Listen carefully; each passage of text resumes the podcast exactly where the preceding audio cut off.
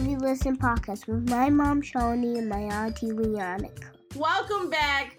We don't care if you listen. I don't care if you listen is the name of our podcast. I'm Shalini. She's Leonica, and joining us on the scene today, our dear friend Kim Phillips. Welcome to the show. Happy to have you. So it's exciting. good, and I appreciate you listening. I was telling Leonica, like you texted me out of nowhere, and you were like, "Yeah, I've been listening to your podcast." I was like, "Sweet, somebody's listening." I love it.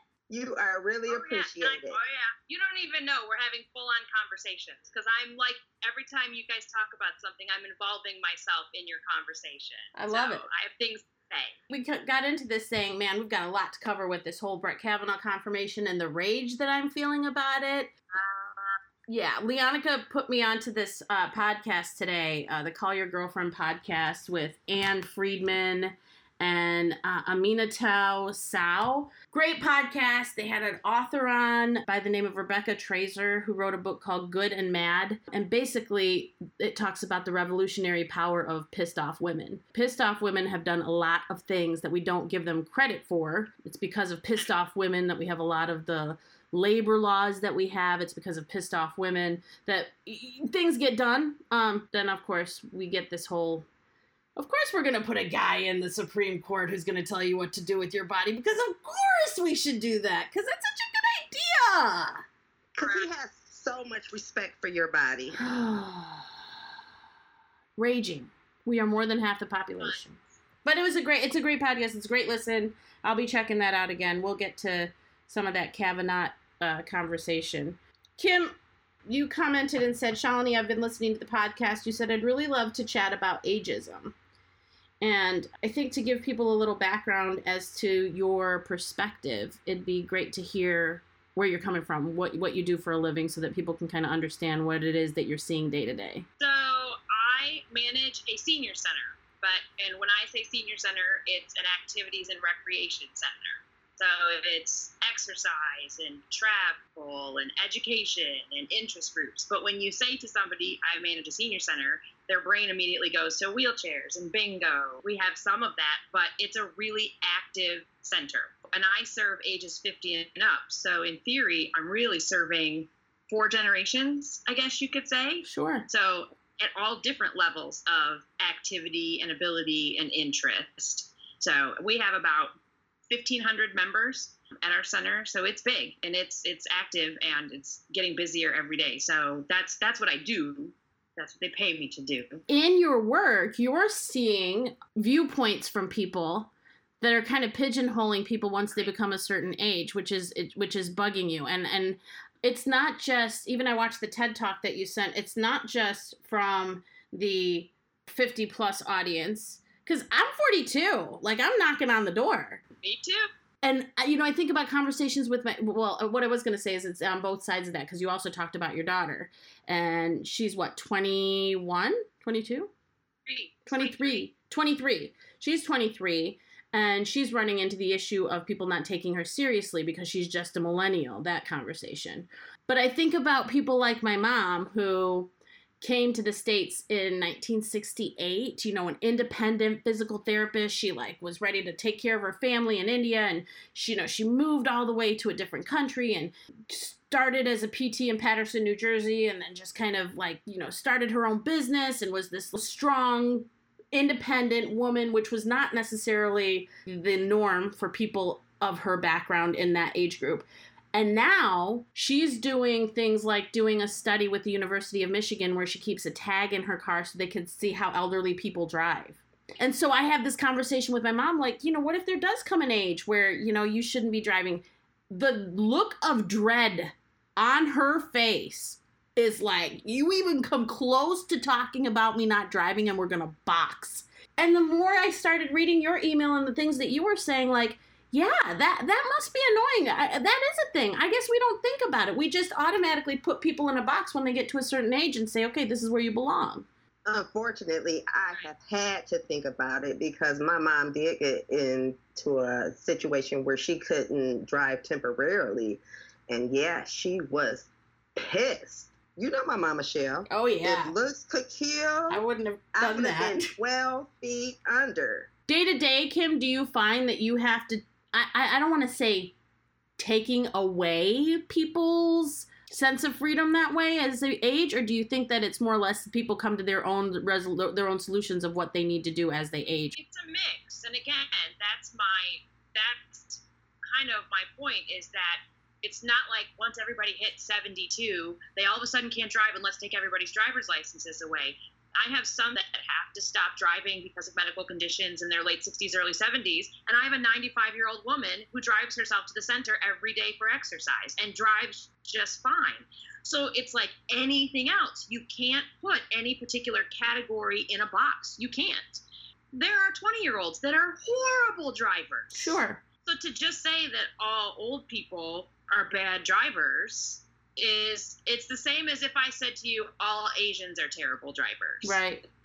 You can't you can't make that it's a stereotype and it's unfortunate and it's not an appropriate or accurate stereotype. So, do you think that um, because even in the TED talk, the lady was saying that there are fewer and fewer cases of Alzheimer's and dementia?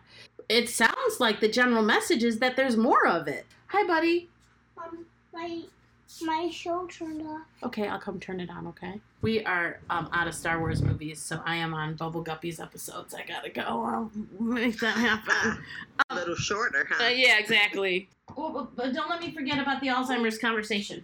Alzheimer's, Alzheimer's, Alzheimer's. Kim, I want to talk about sex because I know for a fact because my agency does, provides a lot of senior services and um, even some assisted living and nursing homes. I was really surprised to learn that the rate of STDs in nursing homes was so high. Can you Oh. speak on that a little bit? Well, okay, now bear in mind that I mean I'm dealing a day to day with a population that's still living independently. This came to light because in, in my world, we actually offered speed dating for seniors last year, and it created a really intriguing community conversation. But it followed up, and we can talk about the response to that. But then I had people in the community talking about the fact that like I guess the incidence of gonorrhea in Kalamazoo County in the over 65 set is like on a it's a double digit increase, Whoa. and it's What did I just walk into? What do you guys? What? How, how, what? we're just talking about the of STD deflation. Okay. Because they still want connection, they still crave human touch. Sure. That's what makes us human. But they're also in a situation where they don't think they can get pregnant, so they don't use appropriate protection.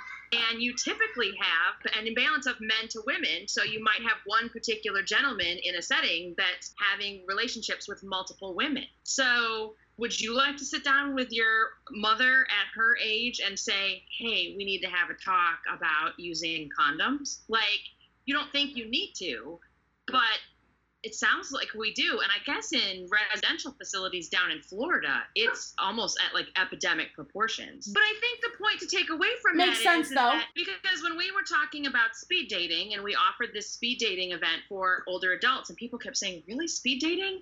And so my response was, what's the expiration date? When do you stop wanting connection and contact? And, you know, the last sense you ever lose at any stage of your life is physical touch. You can feel touch no matter what other sense you. And so you have some people that are lonely. To think about it, who maybe don't have anybody to hold their hand or you know rub their back or give them a hug. And so in these situations, people are lonely and desperate for contact, and so you know they might make bad choices in some situations. Which is where, if we weren't ageist as a society, we would have an education curriculum in place similar to what we do with prevention of pregnancy for teenagers, etc. We would have that um, kind of just built into the system once people i don't know if i we want to say they become single but once they kind of enter the senior uh, social structure world uh, maybe the, the, that's a conversation of a little more education there that's funny though touch is the most powerful form of communication i often say if i could buy a homeless person a massage instead of food I would I would probably opt to do that if they wouldn't look at me crazy and if I had a massage therapist that was on board because can you imagine going years and years without anybody giving you a hug or a touch or anything like nothing? I mean, I just sit there and throw my feet up on my husband's lap like do something with them. I don't know, touch them, do something. they hurt. Leonica, I don't know if you see this, but what what I know that some of my, my counterparts in residential facilities see is when somebody is health fails to the point where they need to go into a residential facility, even short term they find that very often their health begins to improve because they are around people and they are they you know even nurses or you know nurses aides they are getting touch where they may have been living by themselves and had no interaction with anybody. So they kind of have a bounce back because of that. It's a non-residential um, community yours right? Or is yours residential and non-residential? We are non-residential. We you have to be in living independently functioning to come in to our facility we are not a care facility did you tell Leonica that, that your speed dating was featured on the Today Show? That's awesome. Which is pretty cool. Not that the Today right. Show is like the litmus test of success. I, I'm just surprised. I mean, I'm hoping it gave a lot of people ideas to do it. I if I could be a matchmaker, I would so be a matchmaker. I love watching regardless of age. I love watching people date and fall in love and all that stuff. I just think that stuff's awesome. I wish more people could have seen what happens because the experience is very transformative for the people that participate so we had 15 men and 15 women. You put them in the, we do it in a restaurant. It's in a private room, and you kind of, and they're very nervous, and you can see their nonverbals are very tense in the beginning. And I, I always start off by saying, take sex off the table, take marriage off the table, take dating off the table. This is the opportunity to just make 15 new friends tonight. And by the time they rotate through and spend five minutes with each person, their whole, everybody's nonverbals completely change they're opening up their bodies are becoming more expansive they're leaning in they're you know it's it's it's um, it's i can't even begin to tell you like how amazing it is to see that happen it's exciting to know that that button for socialization still works yes I, I think that we sometimes forget those body parts are still working. They're still working. The seniors that we have now are not the same generation of seniors that we think of stereotypically. Like my grandmother was born in 1917, my grandfather in 1909. You know, they had a complete different set of values. Those individuals now who are senior citizens used to be hippies. Mm-hmm. Right. We got to remember that. They right. lived an entirely different life. So they're taking on aging in an entirely different way. Like, my mom drives me crazy, man. She it's exhausting trying to keep up with her. I call, I'm gonna write a book one day called Adventures with Mary. They're vocal, they're active, as in active in the community, active in politics. They believe in voting. They believe in protesting, and they believe in love. I mean. But back to my love hate relationship oh, yeah. with I have a love hate relationship with social media.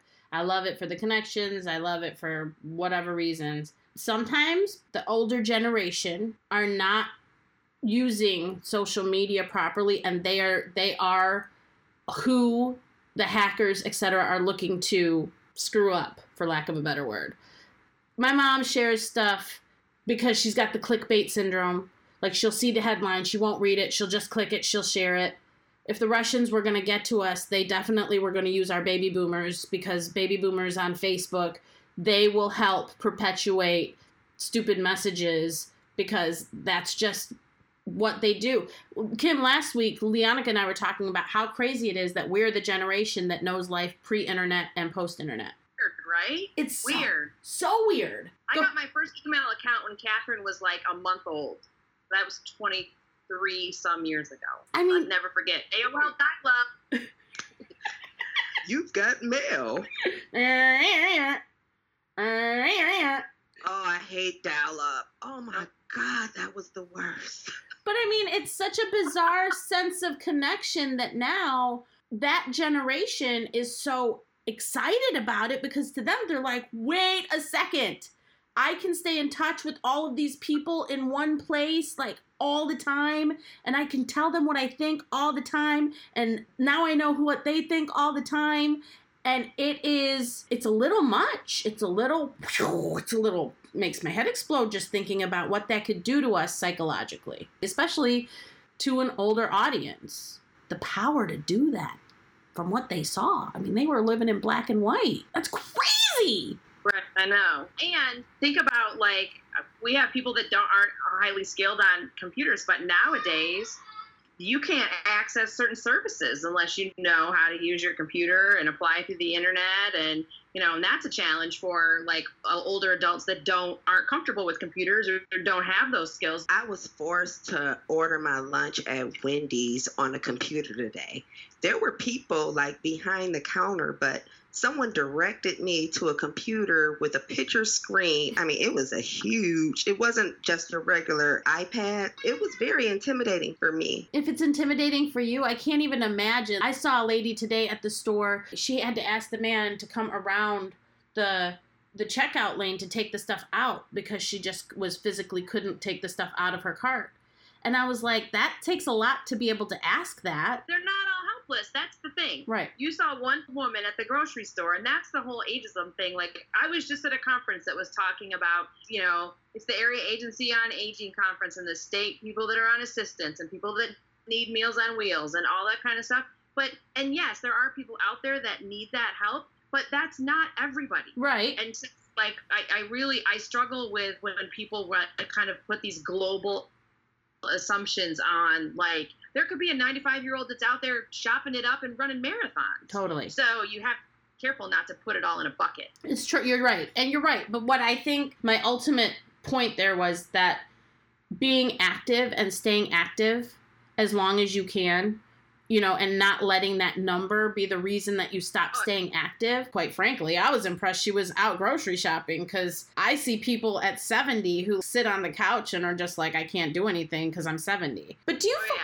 do you find people themselves, like seniors, are themselves ageists? yes. And i think we all do that. Oh i'm having a senior moment. Well guess what? People at other ages forget things too. They may put those kind of ageist assumptions on their peers but not want to assume it for themselves. And so i think i told you in my email i challenged even my staff. Yeah. um, last year we used to have a weather closing policy because I know you're in Florida now, but in Michigan it snows in the winter, and um, our policy used to be that if the school's closed because of weather, the senior center was closed. And I went to the administration and said, I think we need to change this because there are some days they might close schools, but the roads are fine. And their attitude was, well, seniors shouldn't drive in the snow.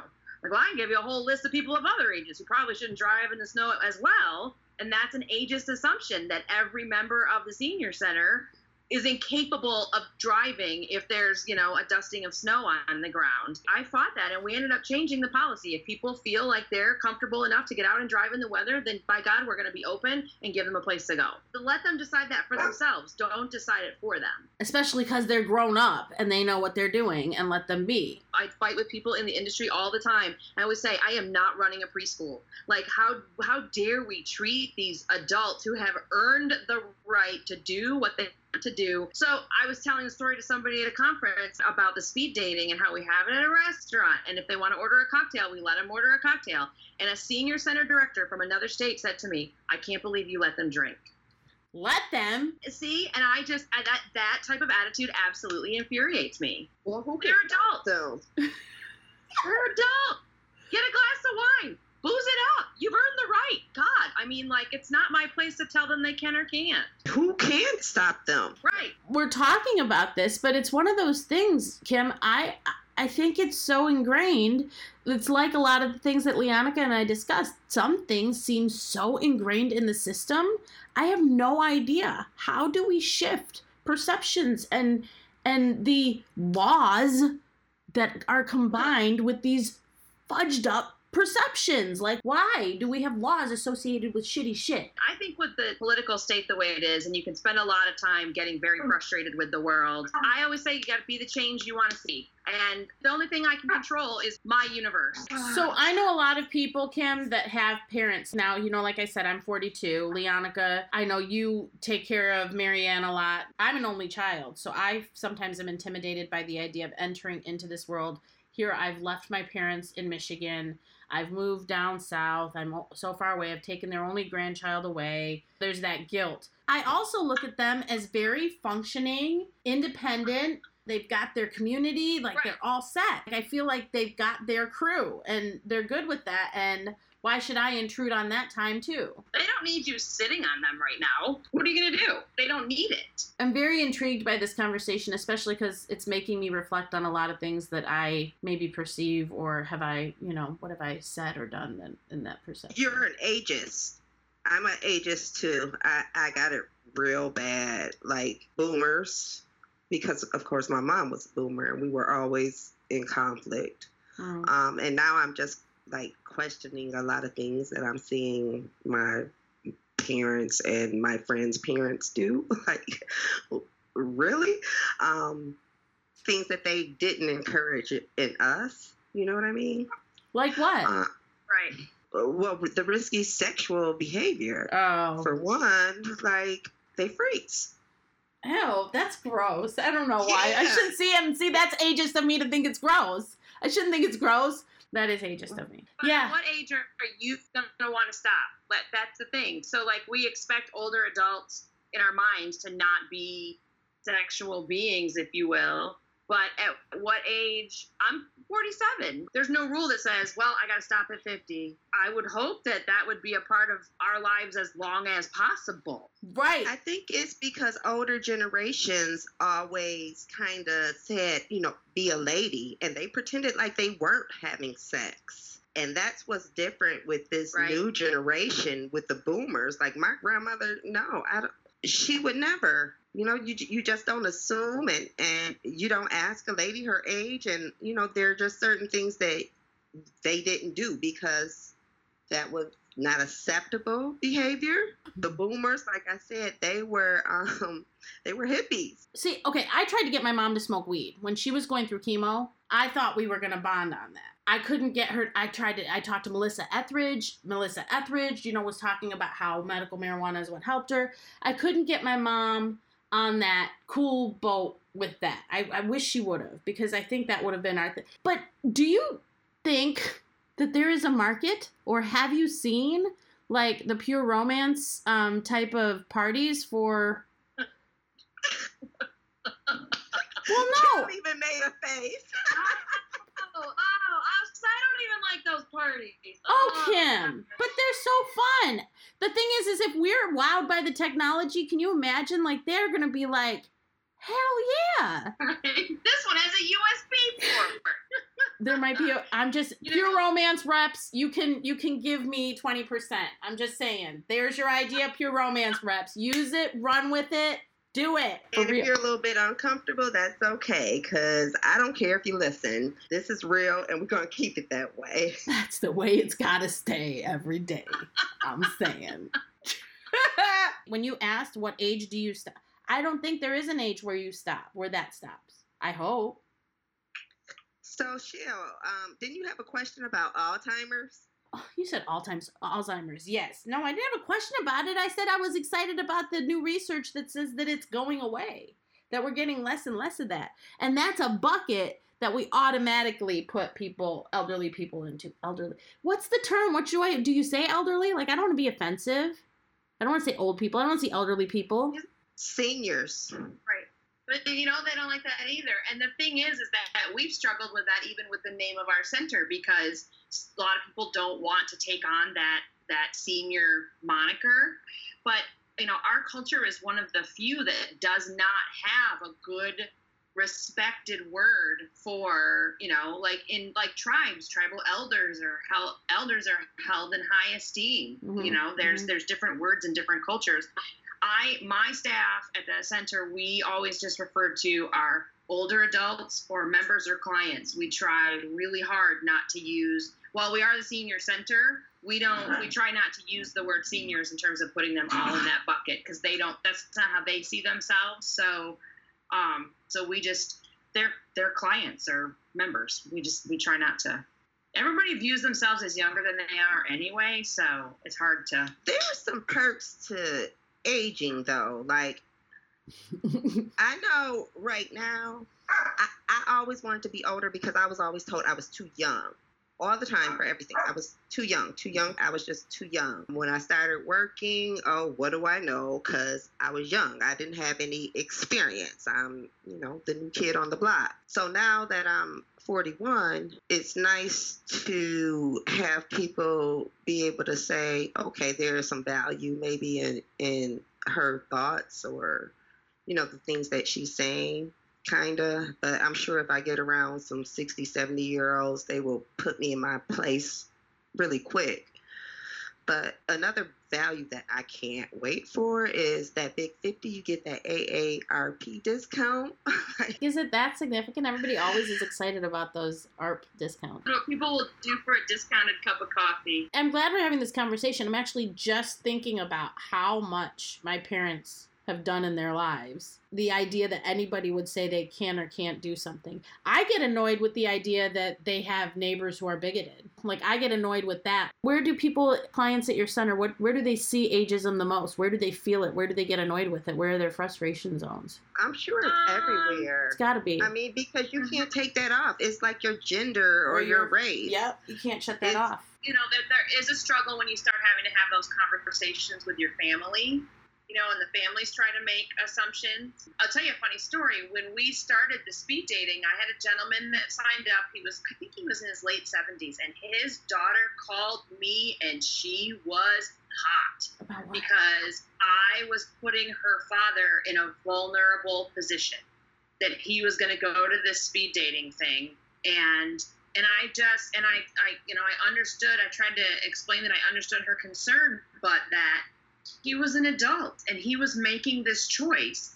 And if I thought he was incapable of making his own decisions, I wouldn't let him participate. And she just was just, and I, I said, I'm not going to tell him no. He's he's choosing this. He's selecting this. This is his choice. How old was but, her father? Hold on, hold on. How old was her dad?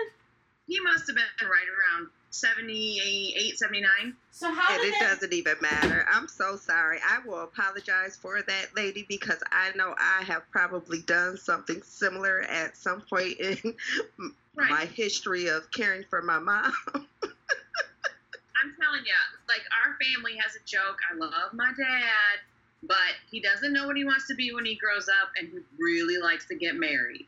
And so that's just who he is. You know, my dad just went through treatment for uh, prostate cancer, and his biggest concern was what treatment was going to impact his sex life the least. Here I am, like, probably just stay alive. How about that? that that's a priority for him. You have to respect it. Quality of I, life. I have to love it. You do respect it. I respect it. It's quality of life. And it's one of those things that if you are good enough at your life, you can manage to keep in your life at least, hopefully enough. I feel bad for, you know, kind of going on the other way, like a little bit about the situations that my daughter deals with at work. And I, I feel like millennials get put down all the time. And so when she has an opinion, like the older staff that she works with are like, oh, you millennials. And that's infuriating for her because she says, I went to college, I, have this work experience, I have a valid opinion, and I have things to contribute.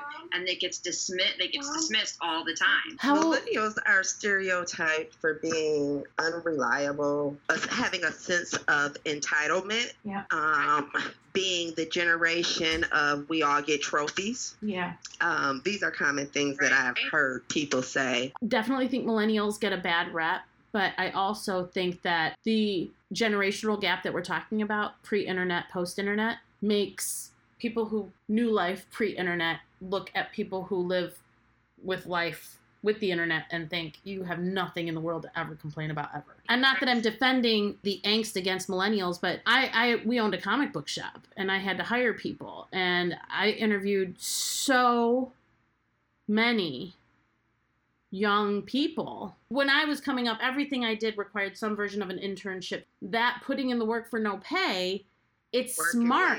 Yeah, it's a smart way that they think. They're like, F that, like give me my money because they probably learned from our generation's mistakes. Like we've clearly not put them in a great situation. We've they don't have any reason to look at us great right now. We look look what we've kind of given them. When people feel disrespected by millennials, sometimes I feel like that disrespect is a little bit deserved. Is that bad to say? I don't feel disrespected by millennials. I don't I either. But I think I think people a little bit have the older than same me do. Values that I have, Yeah. and that makes my day-to-day job a little bit harder because I can't afford to hire anybody except for millennials. Yeah. well, I have a gal that works for me, and she started off.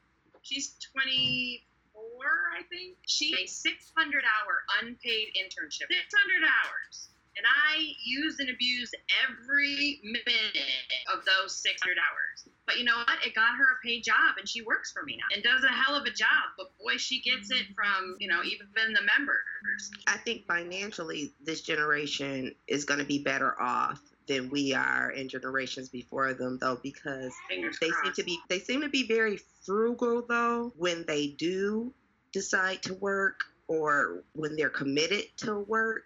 They're very creative and inventive in the things that they're doing. I think the internet has a lot to do with that because it allows them to create. You don't need an address, a physical address to start a business these days.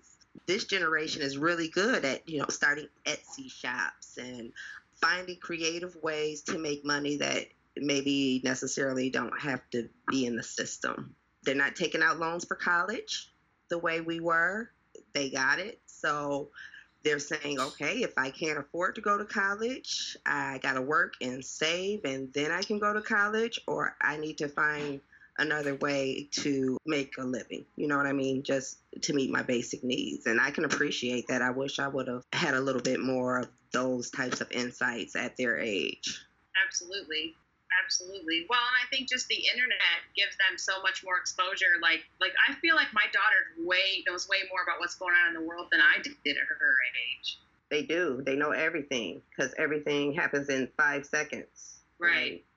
Or no, actually, it's live now. for sure What are some of the efforts that are going on to make a positive impact on ageism? well i mean i can only speak for what we do and so we made an intentional effort like in designing new marketing materials to make sure that we worked with an ad agency who really helped us use some marketing images of older adults that are more active and diverse, being very intentional about the images that we're using and talking about. I, I take every chance I can get to talk about the activities that are going on at the center. Um, you know, I do think, like I said, unfortunately, even in my own industry, we tend to be a little ageist, and you know, we're we're not we're not being as bold as I think we could be in in kind of fighting that stereotype.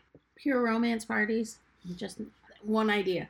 that was going to be my next question is what do you think um, Can I? it would take to get there? But, But- go ahead, Shell. Well, yeah. Follow that up with what is it going to take to get there? We're in fix it mode. Let's fix it, Kim. You have the law at your hands. You can affect change immediately. You can wave your magic wand and fix the ageism issue in one fell swoop. What does it take? What is it? What does that look like? Well, I think, and we're kind of doing this with some of our programs. Nobody ever teaches you how to get older.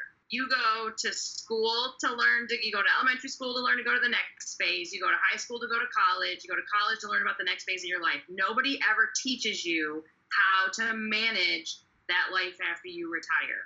And we actually offer a curriculum. It's through the National Council on Aging. It's called the Aging Mastery Program and it's it's targeted at those people that are moving into that phase and it's basically talking about you've been given this gift of longevity let's talk about how you're going to best use it and so um, and and we go through all different parts of whether it's financial relationships physical health and we talk about giving back to your community and so it helps create a dialogue because otherwise you retire and here you go you've retired and nobody's what next? Do you have a plan?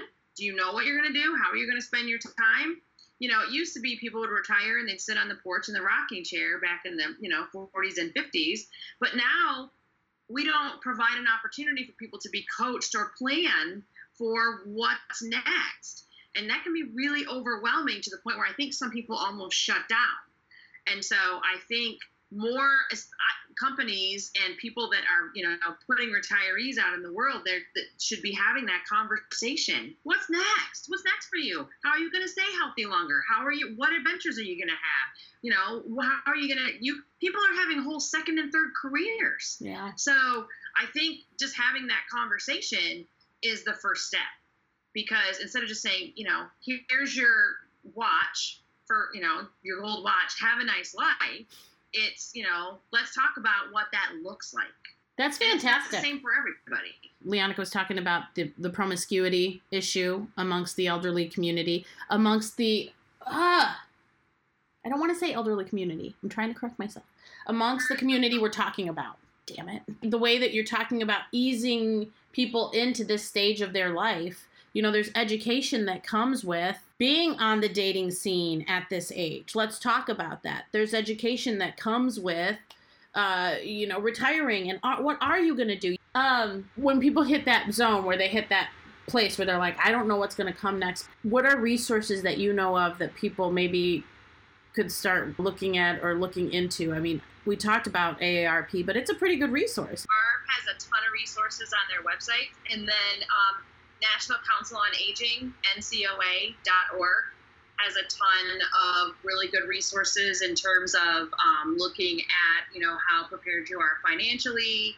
Um, they actually have some, I believe they've got some senior like job assistance so that if you wanted to go into some sort of different career, that they've got some assistance with that. They're the ones that created this aging mastery program curriculum that we've been running. So um, there's there's a lot out there. I think between NCOA and, and AARP, you would there's a lot you could find. And I used to work for SCORE. It used to stand for the Service Corps of Retired Executives.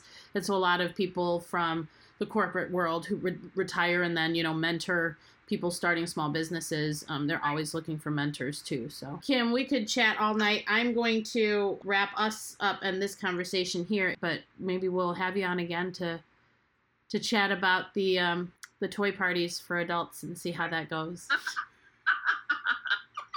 well, I thanks for letting me let me chat. Have a good night, Kim. Bye. Thank you. Yo Hello, darling. Hi, baby. What do you want to do? We gotta talk something about this damn Kavanaugh shit, right? man. I of course couldn't watch the confirmation or nothing, but I saw pictures of him and his family and um, whoever the justice was that confirmed him. And all I could think of was, oh my God, those poor girls. Because karma. Mm. Can you even imagine? Somebody told me one time that it's really, really bad luck to talk about somebody else's karma, so I won't comment on that. But what I will say I don't believe in luck. was disgusting. What was disgusting to me was the president apologizing on behalf of the nation, saying that for the way that Brett Kavanaugh was treated, and also saying that he was proven innocent. And neither of those are true. Behalf of the nation, not behalf of my nation, that man is a psycho. this Rebecca Traister book. She was on that podcast that you sent me, and she Mhm. she was talking about the rage. I am so angry with this Trump thing. I'm so angry that this is the standard. I'm so angry about it. I am pissed.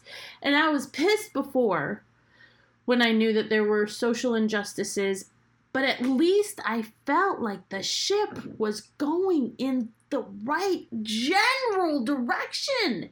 We have literally turned in the anger and they're listening to this lady, the book, I've got to get it, Good and Mad.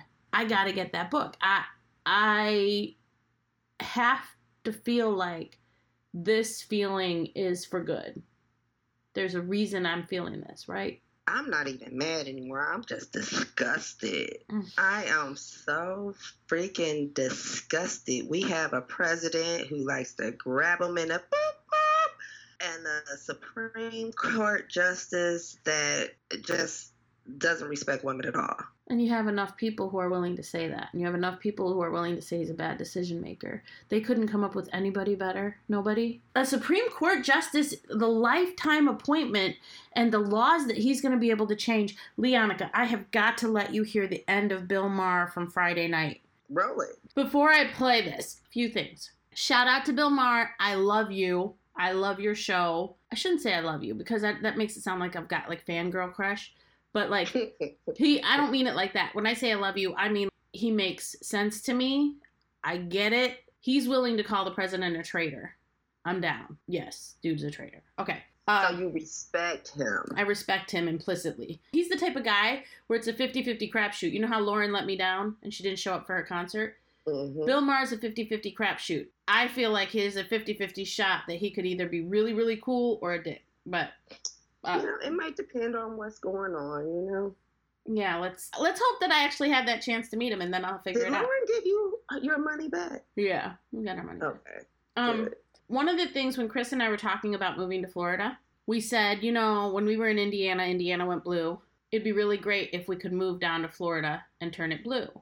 And it got us talking about how really there's no way we're going to change the electoral college. I mean, it's going to take forever and 10 years to turn around that ship, like to fix the electoral college. That's a big deal. But maybe what we could start doing is encouraging people from heavy populated blue states to invest in real estate in red states, move to states where you're going to make a difference. Florida apparently is one of the only states that still has a law where ex felons cannot vote. So that's yeah. that's on the ballot. that. Yeah, that's on the ballot. And I was like, that's going to be awesome if, assuming a big chunk of those people vote blue. Because now, really, all it comes down to is numbers. You know, we were talking about numbers last time. Nothing else is going to change this but sheer numbers. We Mhm. need the numbers. well, and people not to cheat, and that's the scary part because and no you know Russians. you say if we could move to a state, but then they've been doing all this gerrymandering. Mhm. Like we have a, a bill proposal two on the ballot in Michigan this year in November to create a citizen based um, group to draw up the districts for voting because we know that the Republican field um, Senate has redistributed the lines every 10 years in favor of themselves. So it's like we have very weird shaped districts. And if you put it on the map, you'll be like, how?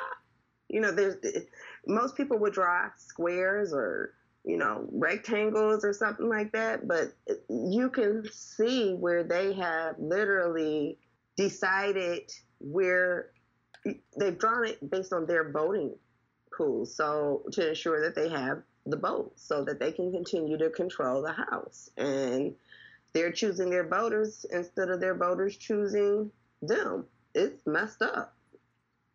And it happens every 10 years. So hopefully that'll pass. if People go and vote. Numbers. Pure numbers. This is what um, Bill Maher said at the closing of his show. The Constitution is not on our side. Bush II and Trump both lost the popular vote. They shouldn't be picking Supreme Court justices at all. Had the Democrats. Had the Democrats who actually won the popular vote been in the Oval Office, we'd now have a 7 to 2 liberal majority on the court. Instead, as usual, we all like to pin our hopes this week on Senator Susan Collins of Maine, population Stephen King, two lobsters, and a bear.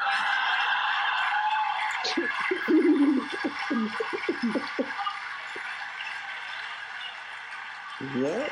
When the deck is this stacked against you and the other party cheats, Democrats have no margin for error or bullshit, you know who you are, or complacency. Republicans in Texas were able to draw those districts with racially discriminatory intent because they won the state house. Democrats lost a thousand state legislature seats in the last 10 years. Can't do it. We just can't do it like that. We need to win elections so we can protect voting rights so we can win elections. Next month, So real. Next month, there is a referendum on the ballot in Florida, the state that so often decides our elections, to restore Mhm. the voting rights of 1.4 million ex felons who currently cannot vote. It could turn Florida blue, which turns America blue. So, next time you want to scream at a politician, Move to Florida and help change that law because power begets power, and we gotta beget some for ourselves. All right, that's our show. Oh, Bill, talk to me, friend. You think you so slick? You just trying to get me to move to Florida. Come on down. Let's change the numbers. I mean, really. You know, I had a friend say, "Well, I'm never gonna come down there because they've got the uh, stand your ground law." the But- death penalty. But between Andrew Gillum and this whole uh, issue of these felons that have not been able to vote, one, what do you say, 1.6 million or 1.4 million, and how batshit Mickey Figgy crazy 45 is, like, I hope that I can be part of some version of change here. Good, because America has a history of criminalizing people just so that they can protect their privilege. The 13th Amendment set it forth. That's kind of what they were talking about in that article you sent me. Basically, that amendment happened uh, after the Civil War. They abolished slavery, and when they did it, they said that slavery was illegal unless a person had been duly convicted of a crime. So criminals could be enslaved. And ever since then, that's how they stayed in control by criminalizing everything. Like, I don't know, your chickens got loose. You're a felon. I mean, basically, you, got a dime of marijuana. You're a felon. Yeah, You know, you're selling crack. You're a felon. yeah. The documentary, um, 13th by, uh, what's her name? Ava DuVernay, I think. Um, she talks about how all the policies from the Civil War on has built the pipeline to prison and led to mass incarceration just so people could stay in control. And then you add that with other policies like housing discrimination Right. and how um, the banking industry approved loans and mortgages for certain areas that had certain populations and left other populations out. It, yeah, of course they they don't want felons to vote. They want as many of us criminalized as possible so they can do whatever they want. You could shoot a criminal in the back. You can shoot a criminal if you feel threatened by their cell phone or whatever they may have in their hand, cigarette. And part of the reason why they've always done it is for the votes. That's how they define everything. The numbers. They want their numbers. Yeah. So they I mean, can control it. They defined us as three fifths of a man. It was because it was about voting rights and how much your vote counted. You know, we were talking about the secret society before. That's like why Kavanaugh is in place. hmm I saw a thing today about how um, the Bush family, the Collins family, and the Kavanaugh family are all good family friends. Oh, of course. I mean, that's like crazy in and of itself. Bush was was out touting Kavanaugh and telling everybody, calling everybody, telling them to vote, and it was just like George Bush. I was actually starting to give you an iota of respect in comparison to this guy, but then you went and did that. Okay, fine. Because they called in a favor. Yeah. Oh yeah. I'm sure favor. they did something, maybe help Bush steal his election. I mean, they did something, so that's what they do. That's what we don't do enough. women one women don't do it two people of color don't do it this No. thing that i sent to you about the amendment it's amendment 4 hmm uh, here in florida. Two leading advocates and most dogged supporters make for strange bedfellows neil volz a white conservative former congressional chief of staff who was sentenced to probation for his role in a lobbying scandal and desmond meade a black formerly homeless man who served several years in prison for drug and weapon charges. Together, they're asking the state's voters, citizens they emphasize just like them, for forgiveness.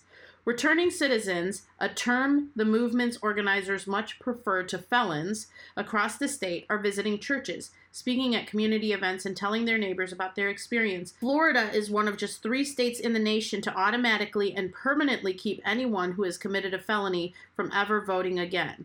And this is the grassroots movement that they are leading. This is according to Vox, this article. Felon disenfranchisement clauses date back as far as America's colonial period when voting was limited to white men.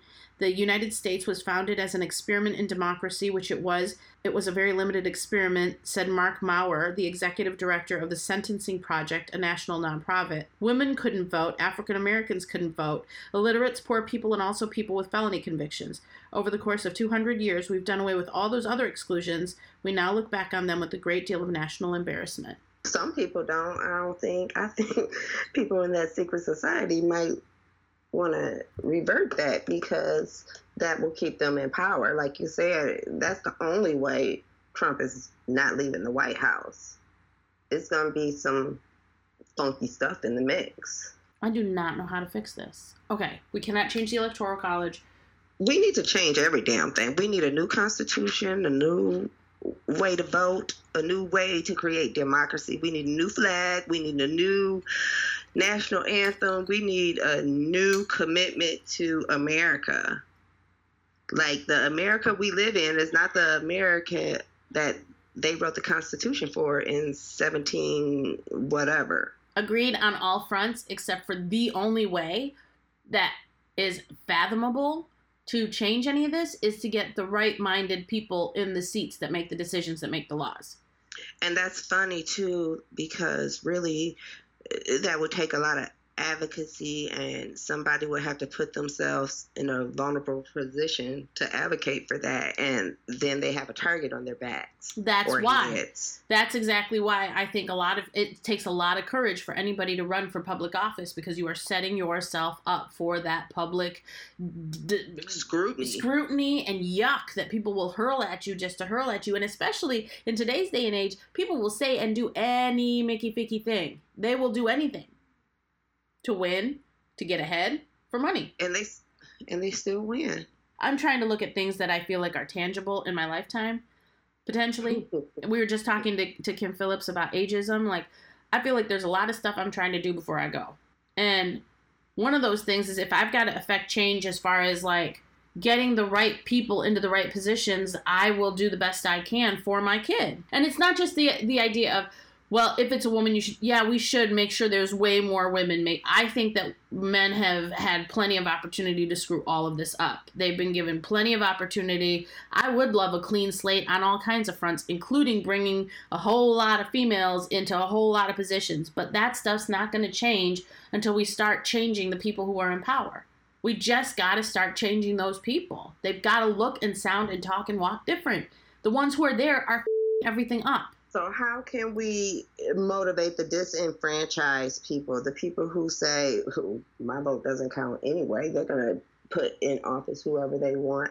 This is a stamp in history. I'm sure there's been generations before us that have felt this way, but right now we are at a severe crossroads. Like, Homeboy that just got put into the Supreme Court is going to and has the ability to really do some damage if you do things like outlaw abortion and you know get women sick or imprisoned because they are having a like you're we're go no no no no no no no no no. My body my body my body. A man should not be able to tell me what to do with my body. Period period period period period period period. Done. Period. Done. Like and if you don't want to have the conversation about whether or not a man can tell you what to do with your body or not do with your body there's enough of us women that are educated and well spoken enough that we will that we're willing to fight that every step of the way. But women too have to hash away their differences. Yeah. As well. So that they can create an agenda that you know, and, and, and that's the hard thing because then you do have women who are going to break the line, like we saw in the Kavanaugh confirmations.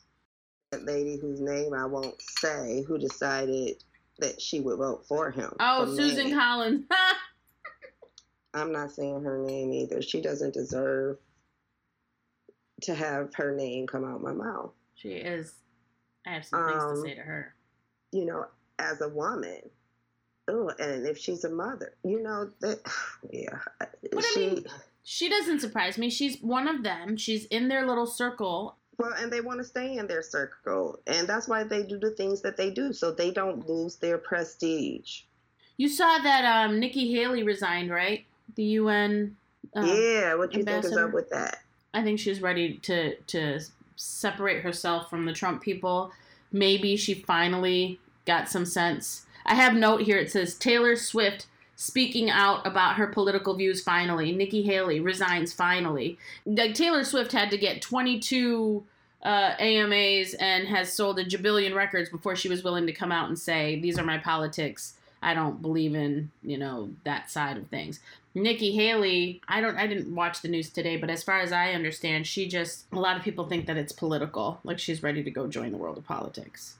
Like to go be not that she's not already in it, but she's go, ready to run for something cuz it'll give her better Well, money. right, and that's what I want to know. In what capacity is she going to be an ally? She won't be an ally for she'll be she's if you ever had the audacity to work for him for even this much time, I don't think you're ever an ally. Girl, work for him. I couldn't even look at him. I'm oh my god. I would get arrested because I think I would like, Vomit. You know that day he sent out the text? mm, and I told you the only word that came to my mind was vomit. Vomit. Literally, the idea of that man being able to ever even come close to contacting me in any way just made me want to vomit. Just vomit. mhm. Vomit, vomit, vomit. I felt like I needed to. Yeah, that was too personal. Yeah, that's too. He, that was a space invasion I did not like. Yeah. Stay away. The book uh, that I was. I'm hoping to read before the next time we talk, or at least get a good dent into, is called Good and Mad. But it's a lot about not rage because of the election or rage because of Donald Trump. It's just how enraged we are and what our rage as women has done in the past and how it affects us, like bottling it up and not being able to express ourselves from young ages and what that does to us long term. So I've been a little enraged from before Donald Trump was elected for a lot of things, like I told you before, but I think hmm Yes, Che. I can wipe your butt. I've been asked to wipe a butt. the life.